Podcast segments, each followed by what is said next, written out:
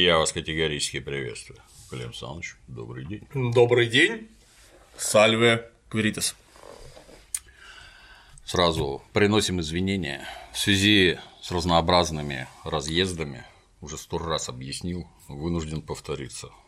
В связи с разнообразными моими разъездами быстрее выпускать, увы, не получается. Сегодня разбираем вопросы по шестой серии. Да. Первый вопрос.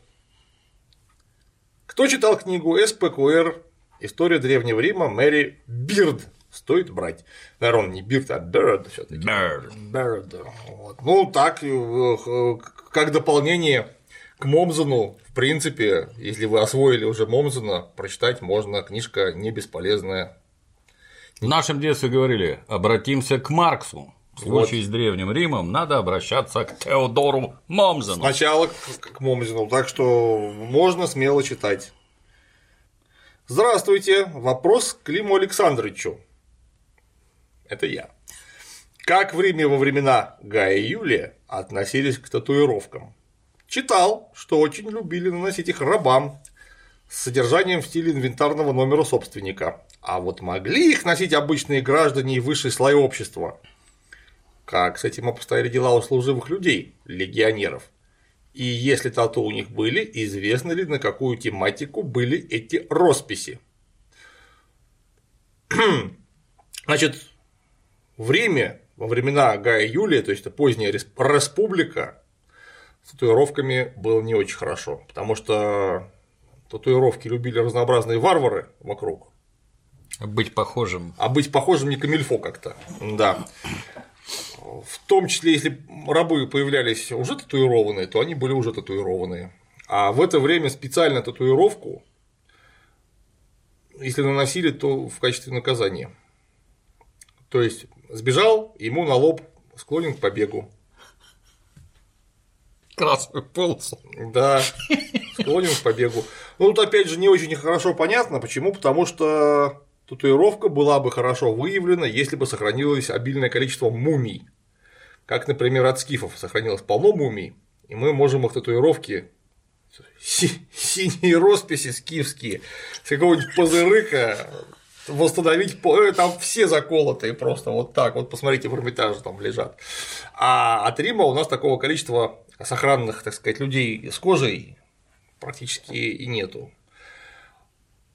Поэтому мы почерпываем знания из источников письменных, а там не всегда понятно, что имеется в виду, потому что татуировку они, например, могли обозначать вообще знак какой-то, они могли обозначать термином стигма, то есть знак.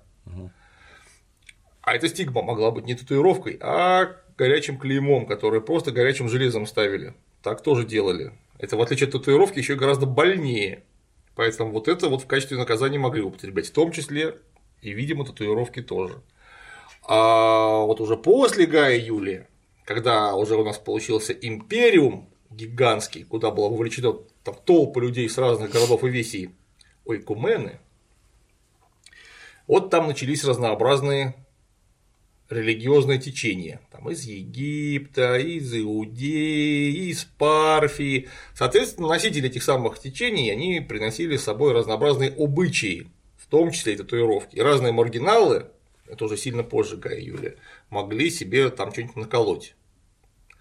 А когда точно татуировки римляне стали использовать, например, для солдат, это уже четвертый век, причем вторая половина IV века, когда вот в фильме Гладиатор у генерала Максимуса на левом плече модная За ВДВ, на, на порухах, да, да, за легион, вот, там СПКР, это в это время очень вряд ли, это уже конец IV века, тогда да, там могли нанести ему номер легиона, что-то типа этого.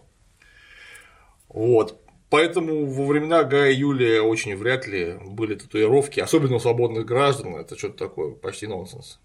Но опять же, возможно, археология нам когда-нибудь скажет какое-нибудь новое слово по этому поводу, потому что у нас просто нету фактического материала по этому поводу пока, по крайней Я мере. вот про скифов не слышал, а вот как-то раз в Альпах, помнишь, там в снегу откопали гражданина, который шел Эци. Эци, да, как его назвали. называется.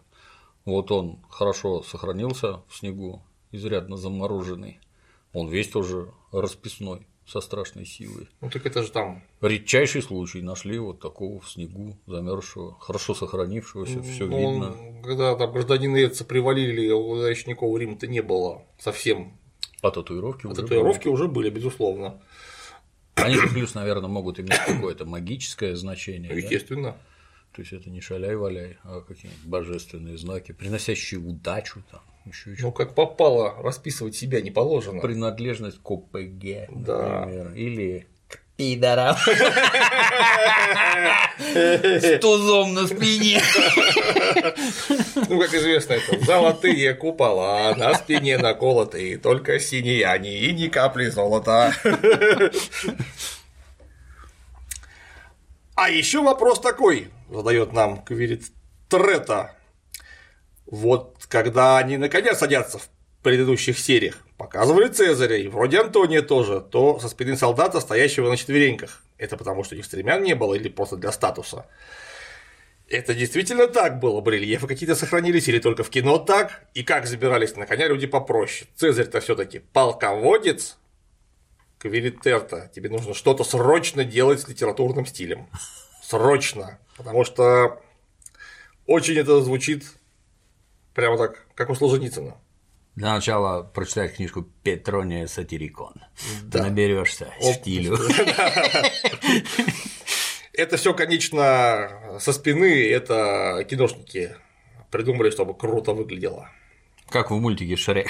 Да, это круто, что выглядело. Ну, мы не знаем, может, так садились в самом деле, потому что я вот не могу вспомнить ни одного изображения, где бы было такое нарисовано, вырезано из камня, высечено в песчанике, не могу такого вспомнить. Я просто, возможно, что-то не видел, потому что uh-huh. от Римской империи сохранилось такое количество изобразительного материала, что даже страшно делается. Это все в голове одному человеку удержать, тем более, который специально, кроме Рима, еще многие всяким занимается, очень, очень трудно. У меня не, не такая большая память. А стремян у них не было, естественно, они у нас появляются только в 8 веке нашей эры. Обалдеть. Вот. Нам их сюда а до этого так на одеяльце? Авары занесли. Седла были очень приличные, а стремян не было. А. Седла были просто для профессионального всадника, даже когда уже стремена были известны на Востоке, считалось, что это какие-то подпорки для людей, угу. которые не умеют. Не, не, не умеют, или он там ослаб по болезни, или слабак и баба. Слабак и баба, или он уже пенсионного возраста. Ну, что ты так на лошадь не запрыгнешь, господи, какие проблемы. Наоборот, там была лихость, что вот лошадь у нее раз так это как-то гимнастического коня махнул и поскакал весь такой. Более того, для... Чтобы даже лошадь обалдела. Да. Вот. Более того, профессиональный всадник, который этим занимается всю жизнь, ему вообще для езды стремена, строго говоря, не нужны, потому что при езде на лошади упираться в лошадь ты должен таким местом, которое называется шлюз, то есть от колена до паха, внутренняя поверхность бедра. Вот им ты должен держаться. Стремена – это как ограничитель и на случай непредвиденных обстоятельств опора. Ну, как выяснилось потом, стремя дает гигантские бонусы для именно конного боя. Это да. Но это опять же выяснилось не вдруг, для этого потребовалось пара веков. Пара веков, чтобы сообразить, зачем это, зачем это придумали, зачем эта штука нужна. Вот, Цезаре никаких стремян не было, даже бителей никаких не было. И нормальный опытный военный, каким был Гай Юлий, я уверен, он просто подходил к лошади так и так. Ха! Чапай стайл. Да. И так, Хова! Ну и все вокруг, о, да, да, да, могет, могет, могет. Это раз, а во-вторых, нельзя забывать, что когда мы говорим лошадь, мы сразу представляем себе современную лошадь, которую мы там все могли видеть, даже какие-то прокатные клячи на Дворцовой площади, они довольно высокие. Угу. И ты представляешь себе, что тебе нужно с места запрыгнуть на высоту метр шестьдесят пять, например, и так думаешь, а как это так? Высоковато, да. Что-то высоковато. Тогда они, конечно, были сильно меньше. И э, фактически шаг. Фактически пони. И шаг со стременами. Да, да, Перебор. Вот, ну запрыгнуть на пони ростом там метр сорок пять, например, метр пятьдесят для человека, который не является там полной рохлей, это проблемы никакой не составляет вообще. Я более того открою тайну. Не составляет никакой проблемы запрыгнуть на лошадь в холке метр семьдесят. Ну, опять же, если ты там хоть как-то физически, хоть чуть-чуть развит, просто нужна техника для этого специальная. Вот. А именно, Махнуть ногой? с махом ноги, конечно, держишься одной рукой за седло, становишься боком, спиной по ходу коня, сильно машешь правой ногой и по инерции подтягиваешь себя одной рукой вверх и залетаешь на лошадь. В этом, опять же, ну, проблем ноль вообще. То есть нужно попробовать там раз 15. С 16 получится кривенько, и ты так заползешь на бок. А раза с 300 под руководством товарища сержанта ты уже будешь залетать, там нужно будет. Как логоваз, блин. Да, там главное будет не перепрыгнуть, а лошадь. По ошибке. Прыгнул и перелетел, вот, и Я, сломал кстати, себе копчик. Всегда так с кровати встаю. Одну Вот. ногу поднимешь, И и оп, вы уже. Вот. Поэтому я думаю, что Цезарь нормальный военный, физически не слабый человек, он спокойно так запрыгивал, всем очень нравилось, ну, я так думаю. А вот как люди, собственно, попроще, потому что главный военачальник должен делать то же самое, что делают солдаты, только лучше. Я не могу удержаться, чтобы не отметить, что Цезарь в сериале просто прекрасен. Как они в них такое видят? Такая надменная физиономия, профиль, осанка, когда этой Клотильде там своей по морде настучала, она там хамить пыталась, это Сервилия, там, выхватила Тут же. по мордасам сразу. Прекрасен вообще. На самом деле Цезарь Сиаран Хиндс, Кьерон. Хайнс, Хайнс, да, Хинс, Хайнс, да, Хайнс, Heinz кетчуп. Ляшкин. Вот. Это вообще еди... ну, а из главных персонажей, наверное, единственный человек, который вот он реально похож на римскую статую по фи- физиономии своей. Потому что посмотрите на изображение Цезаря, посмотрите на Хайнса, сравните их фас, профиль. Ну, он такой нос такой прямой, мощный, такая челюсть, вот он очень вот, такой породистый э, римский вот типаж, у него он есть. Хотя он сам ирландец, Актер отличный. актер отличный, и просто он физиогномически идеально подходит. Потому что, например, Марк Антоний, Джеймс Пюрфой, он похож на кого угодно, на гоптик какого-то из Нью-Йорка он похож, но только не на римлянина. Это не мешает ему играть замечательно. Этот Помпей? Да. Если его хорошенько попросить, он и плоский хер посадит.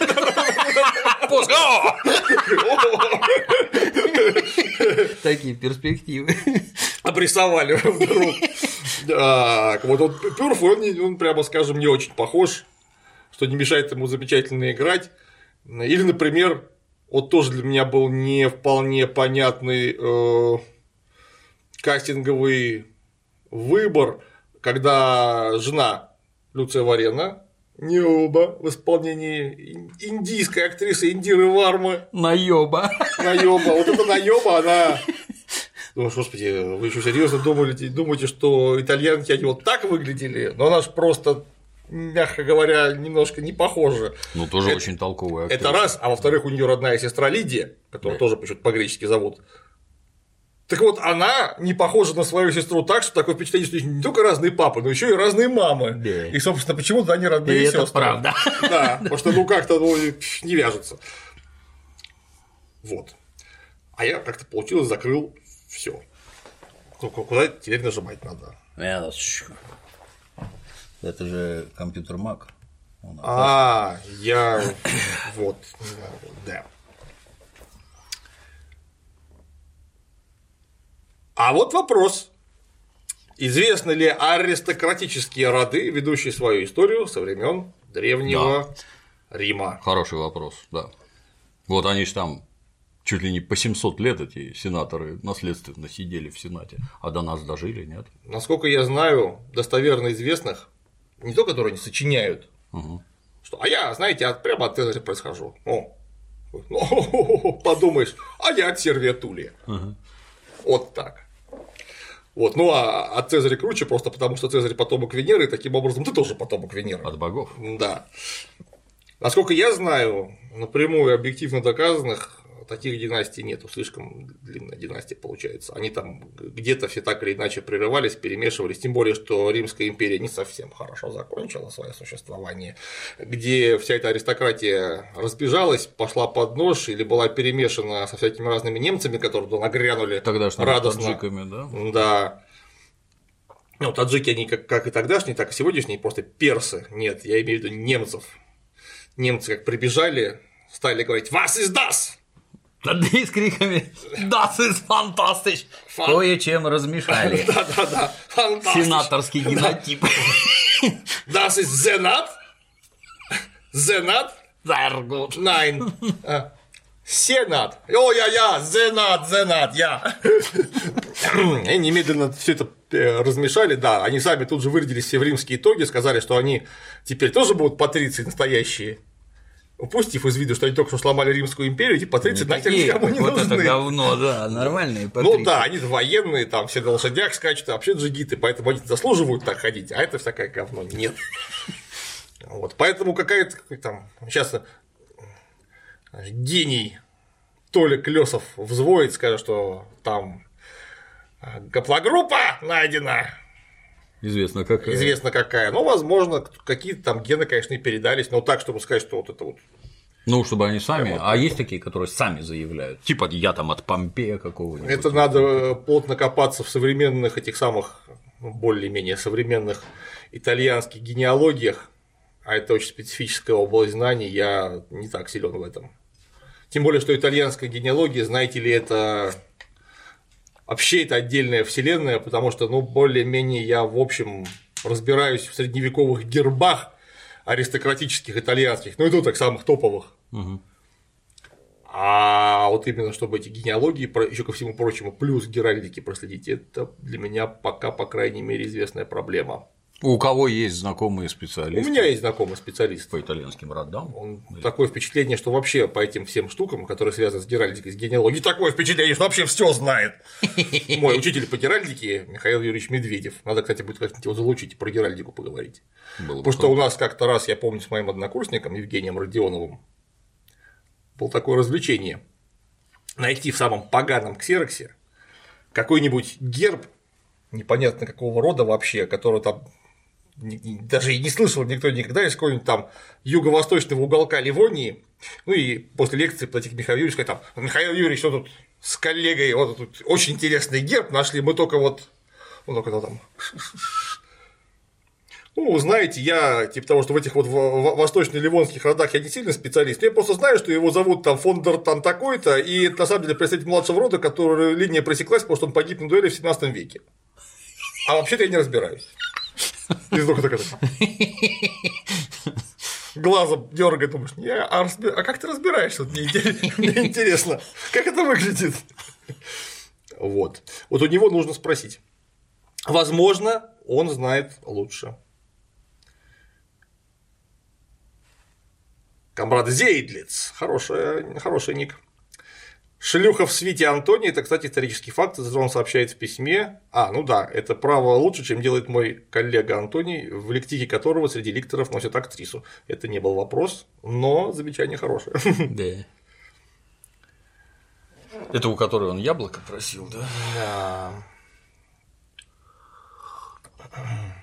Антоний в целом прекрасен. На мой взгляд, в сериале самый колоритный персонаж. Безусловно. Дерзок, нагл, отважен. Глубоко уважаемый Клим Александрович и Дмитрий Юрьевич по старости стал забывать и задавать вопросы, чтобы они попали в разбор следующих серий. Тут, ВК, Ютуб или еще где, и будет ли разбор викингов сериала, и стоит ли смотреть. Но мы уже говорили неоднократно, что вопросы специально концентрируются на тупичке под соответствующим разбором соответствующей серии, потому что YouTube там миллиард э, комментариев, вычленять из них вопросы невозможно.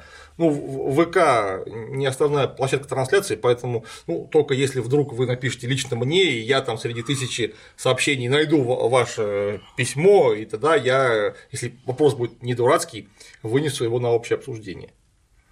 Разбор викингов сериала я, по крайней мере, вот делать не хотел. Не знаю, как Дмитрий Юрьевич, может, он меня поправит. Но я его делать не хотел, потому что он дурацкий, на мой взгляд. Я смог посмотреть его там 4 серии первого сезона, после чего я понял, что я через фейспалм очень плохо вижу монитор, и понял, что так смотреть сериал трудно. Вот. Я с другой стороны смотрю. Рагнар Лотбрак. Он, если ты не в курсе, раньше был моделью для рекламы мужского нижнего белья. То есть Труселя трусов, рекламировал. Да. Как они ухитряются в модели нижнего белья увидеть эту мерзкую рожу, посматривающую по сторонам. Я чисто вот из этого, как кино. То есть я там вижу массу всяких событий, про которые там читал, тут читал, здесь, но там какой-то настолько безумный компот. Есть вещи, которые меня раздражают, например, тетеньки с копьями, там что это такое, это зачем вообще? Отказываюсь понимать. Ну, это со- современный феминизм, он требует, чтобы были тетеньки. Сколько он и- Странно, что Рагнар не негр, я вот это меня удивило. Странно, что Рагнар не тетенька негр. Да. Должен быть. Интересные сексуальные ориентации, да. Как тут игру престолов-то нагибали? Это же вообще кошмар. Сказали, что в предыдущем сезоне девок насилуют. Что вы себе позволяете показывать такое? Это обижает женское достоинство. На что их не насиловали? По-моему, это, Показывать не надо, это обижает. по-моему, это первое, чем солдат на оккупированных территориях занимается в средние века и в древности. Сансу Старк насиловали прям. Вы что? Нельзя Сансу Старк насиловать. Ты, ты что такая дерзкая? Я-то, честно говоря, читая всю эту херню по факту предыдущего, предпредыдущего сезона, я сильно ржал. А оказалось, это не просто так, а серьезнейшая предъява, на которую создатели сериала вынуждены были реально реагировать, введя в повествование какое-то количество немыслимых баб совершенно каких-то, блин, там у них финальный международный совет, который должен там заключить э, мир, вообще там напряженнейшая часть э, э, седьмого, седьмого, да, сезона, так там договариваются три девки о судьбах мира, понимаешь? И потом эти люди нам будут что-то рассказывать про коммунистическую цензуру. Идиоты. Там Натуральные идиоты. цензуры нет, а предъявить могут так, что никакая коммунистическая цензура ни- ничего даже рядом не могла позволить Ну, себе. Карьера оборвется. Да, тем более теперь все боятся. Еще бы. Вон Харви Вайнштейн Да там выделывался. в дурдоме лечится от сексуальной зависимости. Интересно, как они бромом поют или что они с ним делают, как ты думаешь? Или душеспасительные беседы? Я вот не представляю, как меня можно вылечить от сексуальной зависимости. Я думаю, бе- беднягу Харви там заставляют дрочить целыми днями. Чтобы успокоился. Кому, бля? Я даже, даже не знаю. Смешно пошутили, да. Клим Александр. Кевин, успей. Да, вместе там это. Этот чтобы от гомосексуальной зависимости, этот просто от сексуальной. Там уже какой-то королишка, не то норвежский, не то еще какой-то сказал, что он его опять там не то за жопу, не то за яйца хватал. То есть вообще все чем дальше, как снежный ком, обрастает какой-то херней, никому никакого дела Мы нет. бы доказали бы что-нибудь хотя бы. Ни до чего вообще. То есть, вот был замечательный режиссер, и сейчас есть Роман Поланский. О, фильм «Пираты» великолепен просто. О, Прекрасная фотография, где Никита Сергеевич Михалков его на руках держит Ага. этого замечательного парня, который трахнул 13-летнюю девочку. Кто понимает в английском языке, настоятельно рекомендую ознакомиться с материалами уголовного дела. Они в интернетах вывалены, и я такого, честно тебе скажу, никогда не видел. А как вы поняли, что это половой акт? Откуда вы знаете, что это половой член? А как вы сообразили, в какое место вам заправили? Вперед, взад? Взад. А откуда вы знаете? Ну, бывало уже. Ну, то, есть, там вообще туши свет. Настоятельно рекомендую ознакомиться. Кому интересно, конечно. Сегодня утром ехал на машине. По радио говорят, что там какая-то другая дама, ну, которая уже, как обычно, 60 с чем-то лет, заявила, что он ее десятилетний трахнул этот Роман Поланский, этот замечательный шутник. режиссер, да. Но он талант, ему простительно. Законы это для идиотов. Все животные равны, но Поланский равнее. талантливый Поланский. Да, да, да.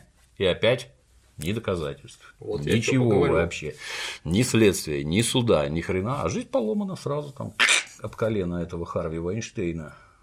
Там чуть ли не 300 номинаций на Оскаров, 10 ящиков Оскаров получено, и как только вот это вот выяснилось, в кавычках выяснилось, Ну, как кто- Кто-то заорал, короче. как только посыпались обвинения, да, сразу оказалось, что он, он и не продюсер-то вовсе, полное говно, и кроме Тарантино у него ничего и нет, так сказать, за поясом. Какие твари бесстыжие вообще.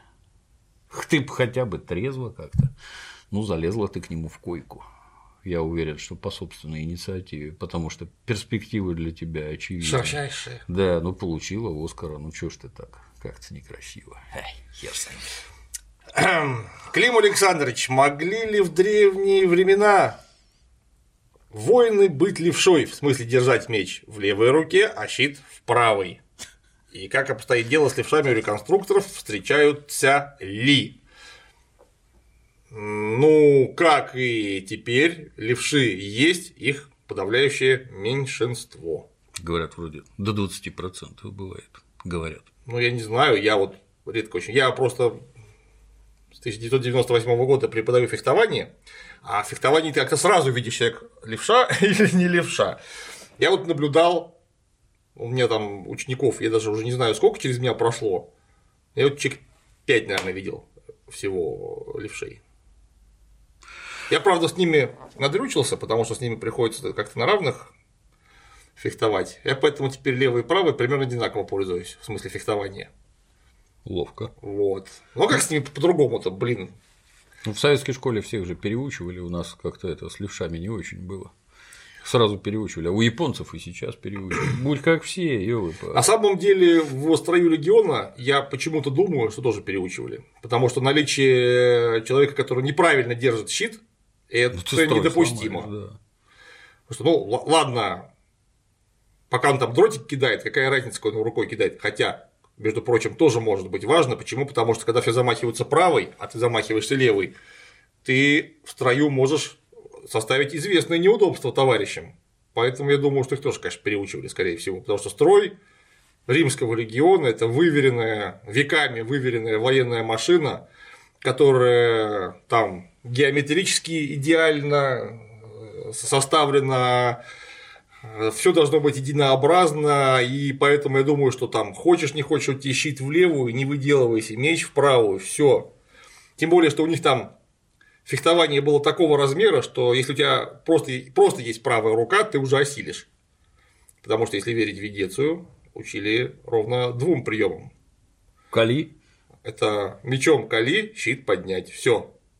То есть, а поднять щит и из-за него уколоть, я думаю, что и левша, и правша смогут, ну, там примерно одинаково. Тем более, что меч – это было не главное оружие, это было вспомогательное оружие, главное оружие было пилум, который кидали. Вот. Титпула отлично выступил, пока Октавиана учил. Да, да, да, да, да. Постукивая, приподнимая, там, подпихивая, Октавиан ему ловко подрезал сухожилие под коленкой, молодец. Мама сразу сказала, ты уже трахнул кого-нибудь? Нет, Октавиан, ну-ка пула разбери. Это его сестра сдала. Да. Говорит, ну, мама, умение владеть мечом, это еще не значит мужчина. Говорит, точно, ты же уже, ты же уже кого-нибудь как забыла совсем. Ты уже кого-нибудь трахнул, да? Отличная сцена в публичном доме, великолепная да, просто. Да, да. Сколько, сколько? Я за это мог вытрахать половину шлюх в Нормоне, ты не в Нормоне. Ну, раз уж мы пришли, даже не думай.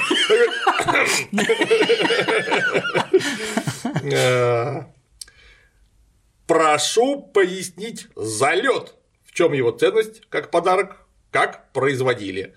Ну, товарищ это Или... пролет в смысле? Не пролет, а пролет. Да. Ну там 6 мер льда послала Атия. Бочек. Ну, в кино. Да, 6 бочек льда послала в подарок вместе с рабом с огромным членом ниже колен, да. И вот да, в чем ценность раба, причем не спрашивать, всем и так понятно. Хороший член никогда не помешает. А лед, ну это же Италия.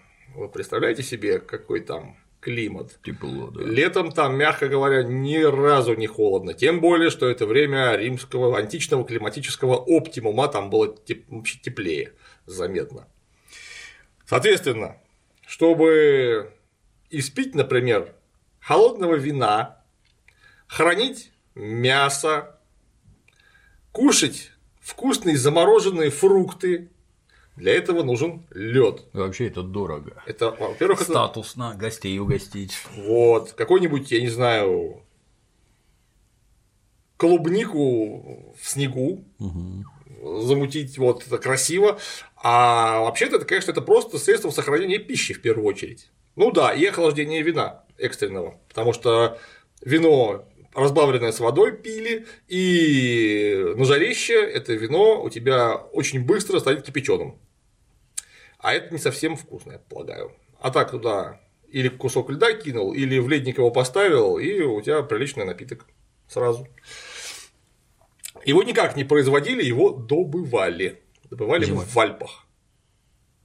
Лезли в гору, рубили, насыпали там мегаповозки и волокли В реку. ну, например, в Рим в том числе. Учитывая концы, которые приходилось для этого делать, это да, было вообще ни разу не, не дешево. И это было прям вот Благосостояние. это признаком благосостояния, да. И под 6 бочек льда это вообще такой подгон нормальный. Это не просто так. В, в Персии, например, есть очень древние льдохранилища. Там тоже была развитая вполне себе цивилизация, и там такая есть прям такие конические ступенчатые такие строения, а, куда насыпали лед. Не знал. Вот есть пролет вроде все, да? Да, ну, в принципе, в принципе, охлаждать-то, конечно, можно было и по-другому, можно было в подвал заволочь, чтобы оно там стояло под землей. В какой-нибудь там супер толстостенный, например, если это вино, в супер толстостенной керамической амфоре, но опять же, там-то оно холодное, а ты его выволок на жару, и оно там нагреется, это же беда. Мы, я помню, на фестивале «Городецкое гульбище» в 2010 году, когда было аномально жаркое лето, вот это чудовищное, когда горело все, и патриарх не успевал противопожарные молебны зачитывать публично. На фестивале тоже была безумная жара, это под Подольском в чистом поле, все очень страдали.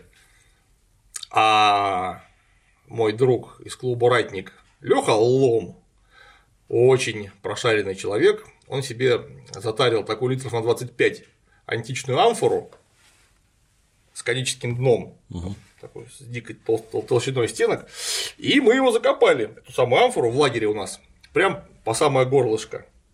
И туда налили литров, наверное, 15 вина, остальное водой, и туда ли- лимонов на- нарезали. И вот все ходят там это, теплые виски пьют, днем жара 35 в тени, а мы ходим, у нас прям такие кубки, аж такой паутинка от холода подернутые, э, вино с водой и лимоном. Чувствовали себя очень антично.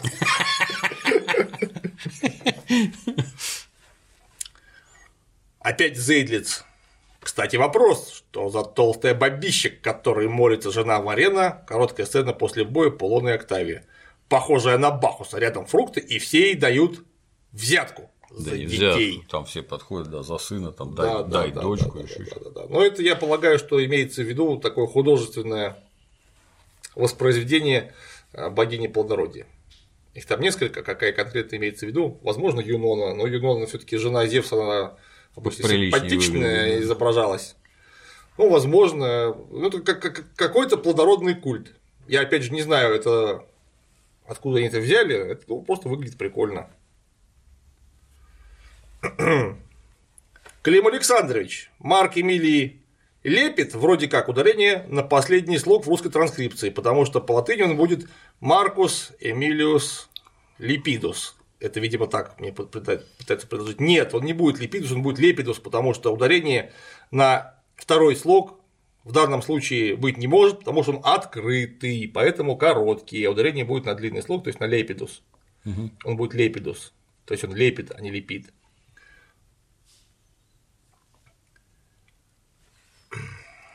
Так. Я, конечно, про войну не больно люблю читать, я больше про мир. Но что-то не помню, у них там при войске рабы-то были или они на самообслуживании. В кино из рабов при войске только одного поску помню, но он не в счет. Цезарь с него на коня садился. Нет, при войске в поход рабов, по крайней мере уж точно совершенно во времена республики, не таскали. Потому что легион должен ходить быстро, это его главное достоинство, что он ходит быстро. Раб, соответственно, не факт, что будет на равных иметь маршевую подготовку с легионерами, и поэтому может все испортить. Отстать и прочее. Кроме того, раб морально не стоек. За ним следить надо, потому что мало ли он сдриснет и уволочет стратегически важную информацию к врагу. Поэтому, ну, возможно, только какие-то военачальники там с собой возили рабов. В лагере, пункте постоянной дислокации, Вот там рабы могли быть. Там, где легион стоит на постоянной основе, там постоянно строятся все более и более лучшие помещения для личного состава, люди обрастают какими-то там полевыми семьями, вокруг город неминуемо вырастает, вокруг всего этого, вот там какие-то рабы, да, могли быть. Не стесняемся, засылаем динарии? Да.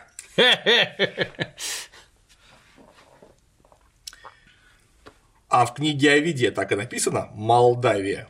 Тогда это была Нижняя Мезия, до появления Молдавии тысячелетия, полтора еще. Ну, товарищ. Если тебе сказать Нижняя Мезия, то ты и не поймешь, а Молдавия сразу ясно. В школе там, блин, в какой школе даже уважаемый человек пишет. Сценарист, между прочим, замечательных многих документальных фильмов. Но в школе-то точно читал Пушкина. Там, где сказано, что Назон там, свой век блистательный и непокорный, что-то в степях Молдавии закончил он, ну там прям так Пушкин и говорит, Молдавии. Во-первых, это шутка. Да. Во-вторых, всем понятно. Понятно, что туда не было Молдавии. Господи, какие, какие вопросы. Так. Есть вопрос к Жукову, как кое-что понимающему в материальной культуре. Нашлемные ирокезы. Кое-что. Да, они же как погоны определяют звание воина. Когда такое появилось? Насколько вообще правда? Какие варианты реально имелись? В конце, когда Антоний ведет легион, хорошо видно, что эти султаны есть только у Антония и Варена. Что означает султану Варена? Это вот, гребень, который располагался поперек шлема, это обозначение Центуриона. Дембельский. Он именно Центурион, потому что Центурион – это командир сотни, то есть по-нашему комроты, капитан. Его высшее руководство, которое находится в тылу легиона, должно видеть. А он сразу выделяется. У всех гребней нету, а у этого вот так расческа, и, и с тыла сразу видно, к кому нужно слать э, адъютанта, с кого спрашивать, куда идет э, подразделение, чем они заняты, сразу просто по нему это видно тут же. У рядовых легионеров их, естественно, не было. Зачем? Вот. Судя по всему, продольные гребни вот такие вот носили всякие военачальники, но опять же, это никак не регламентировалось, их просто могли никак не носить. И опять же, возможно, мы не знаем, это никак не было прописано ни в одном уставе. То, что Центурион так гребень носил, это факт. Угу. Возможно, опционы, то есть помощники центурионов, которые командовали контуберниями, возможно, у них были вставлены просто перья такие длинные шлем. Находят иногда шлемы с трубочками такими, куда больше одного пера просто не вставишь, такие два уха получались. Угу. Ну, это опять же, это только версии, мы про это ничего не знаем, я вот прямо выдаю вам на гора какие-то предположения. У, в римской армии, что удивительно, не было писанного устава. То есть она действовала так, как будто устав есть, но писанного устава не было. Я подозреваю, заставляли учить. Всех наизусть. Возможно. Так надежнее. Да. Тот же Зейдлиц пишет в качестве некоторой критики фильма, я совсем не могу понять, как в тот момент Т. Пула мог остаться простым солдатом. Он же имеет награды Цезаря и знаком с Антонием. Это ж первый кандидат на должность Центуриона. О, вообще-то в книжке другой книжке Гая Юлия Цезаря записки о Гальской войне Т. Пуло был Центурион, ты не поверишь. Ну а в фильме ты вообще фильм-то смотрел внимательно, это такой раздолбай, какой да. там нафиг все медали не помогут, чтобы подняться выше рядового. Дурак, дегенерат, раздолбай и пьяница. Кстати, про твоего мужа. Наверное, он не придет. Его, наверное, убили. Забудь и живи полной жизнью. Тончайшие заходы, просто тончайшие. А, во, была наука страсти нежной, которую воспел Назон, за что страдальцем кончил он свой век блестящий и мятежный в Молдавии, в глуши степей, вдали Италии своей, из Онегина. Вот угу, тот, тот угу. товарищ привел, или товарищица, уж не знаю. Я... О! Молодец. Клим Саныч давно назревал следующий вопрос. Что можно прочитать про то, как и кем обеспечивалась замечательная жизнь обеспеченных граждан Рима. Даже скорее, на чем был построен базис Рима. Понятно, что рабы. Но в одном из роликов вы упоминали, что в какой-то момент крестьяне стали давать не меньше продукт, чем рабы. пока был рабовладельческий базис, базис обеспечивала именно рабская рабочая сила. Когда мы говорим про время, описанное в фильме, первый век до нашей эры, вторая его половина, будь спокоен, экономический базис там строго рабовладельческий. Это было там, расцвет вообще рабовладельческой экономики, самое свирепое рабство, там тут так примерно смогли сделать только наши ну, почти современники из Южной Америки, э, из э, Конфедерации Южных Штатов в Северной Америке. Вот, там рабство было, судя по всему, очень похоже на то, как было организовано все время, также жестоко, свирепо и на промышленных масштабах. Вот там оно было именно так. Соответственно, почитать можно по этому поводу, да, берешь любую фундаментальную монографию, которая есть под историей Древнего Рима, того же Момзена или Гиббона, там будет и очень много написано. Да и вообще, не стесняйся, прям погугли. Исследование рабства Древний Рим на русском или на английском, там будет список литературы у тебя выдан прям, потому что эта вещь крайне важная, а, связана именно с базисом, и поэтому ее исследователи копали на полный штык совку этого шагающего экскаватора. Просто там раскопано огромное количество подробностей. Если есть интерес, есть что почитать. Хотелось бы узнать также именно технические детали. Кто, чем и на чем пахал землю, кого выращивали на шерсти мясо, большую ли роль в экономике играла ловля рыбы и прочего в море. Но это долго рассказывать, откровенно говоря. Пахали валами, там все хорошо с э, сельским хозяйством, в силу того, что места крайне плодородные, валов можно было легко прокормить, жрут они очень много, но при этом тянут как трактор. Крепкие, да. Да. Пахали э, валами, пахали сахой, на шерсть выращивали баранов, на мясо свиней и коров. Рыба играла, естественно, в прибрежных городах огромную роль, ну просто потому, что было бы странно, если бы это было не так.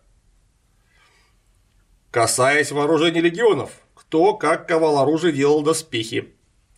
Сильно ли менялось качество оружия и снаряжения легионов на протяжении истории Древнего Рима и от чего это зависело? Легион, легионное вооружение делали централизованно на государственных условно говоря, мануфактурах, которые располагались, как правило, по местам дислокации легионов, чтобы далеко не ходить. Вот у вас есть понимание, что легион, скажем, 13-й стоит вот в этой местности, у нее там уже город вокруг построен, и там производится оружие для легиона. То есть кузнецы подтягиваются, ремесленники. Да, да. Сильно ли менялось качество оружия, снаряжения? Да, конечно, сильно оно менялось в первую очередь не качественно, а по формальным признакам, так сказать, конструктивно. Ну и, конечно, если у нас есть, например, какие-то кризисные времена, то оружие делается меньше, оно делается хуже э, и так далее. Вот, например, символ легионера, который сейчас известен, что называется, в качестве штампа, то есть легионер – это сегментная лорика которую называют в историографии лорика сегментата, в Риме ее так не называли, как ее называли, мы не знаем. Скорее всего, я думаю, называли просто торакс, то есть панцирь нагрудный, или просто лорика, то есть доспех. Вот эти вот из огромного количества крупных пластин листового железа, хорошо раскованного, собранные на ремнях доспехи, на какой-то момент пропали, потому что расковывать такое количество металла – это просто дорого.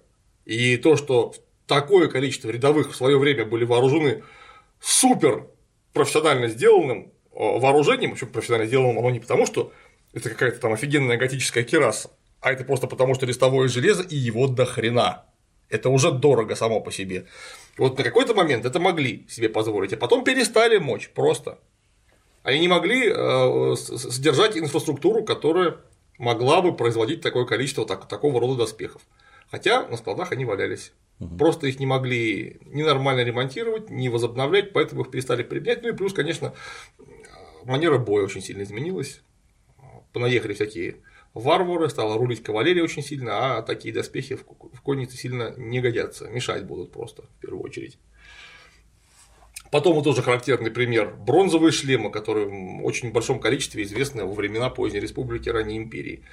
Бронзовый шлем – это признак того, что потратили денег на солдата, потому что бронза дороже, чем э, железо, даже хорошо сделано, потому что бронза это очень хороший материал, на самом деле он ковкий, его прилично можно обрабатывать, и он изрядно твердый.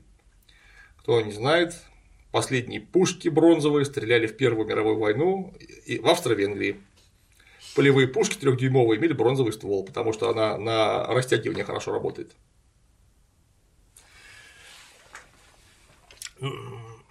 Зависело, как обычно, от экономики. Есть деньги, много хорошего вооружения, нет денег, много плохого вооружения или мало плохого вооружения.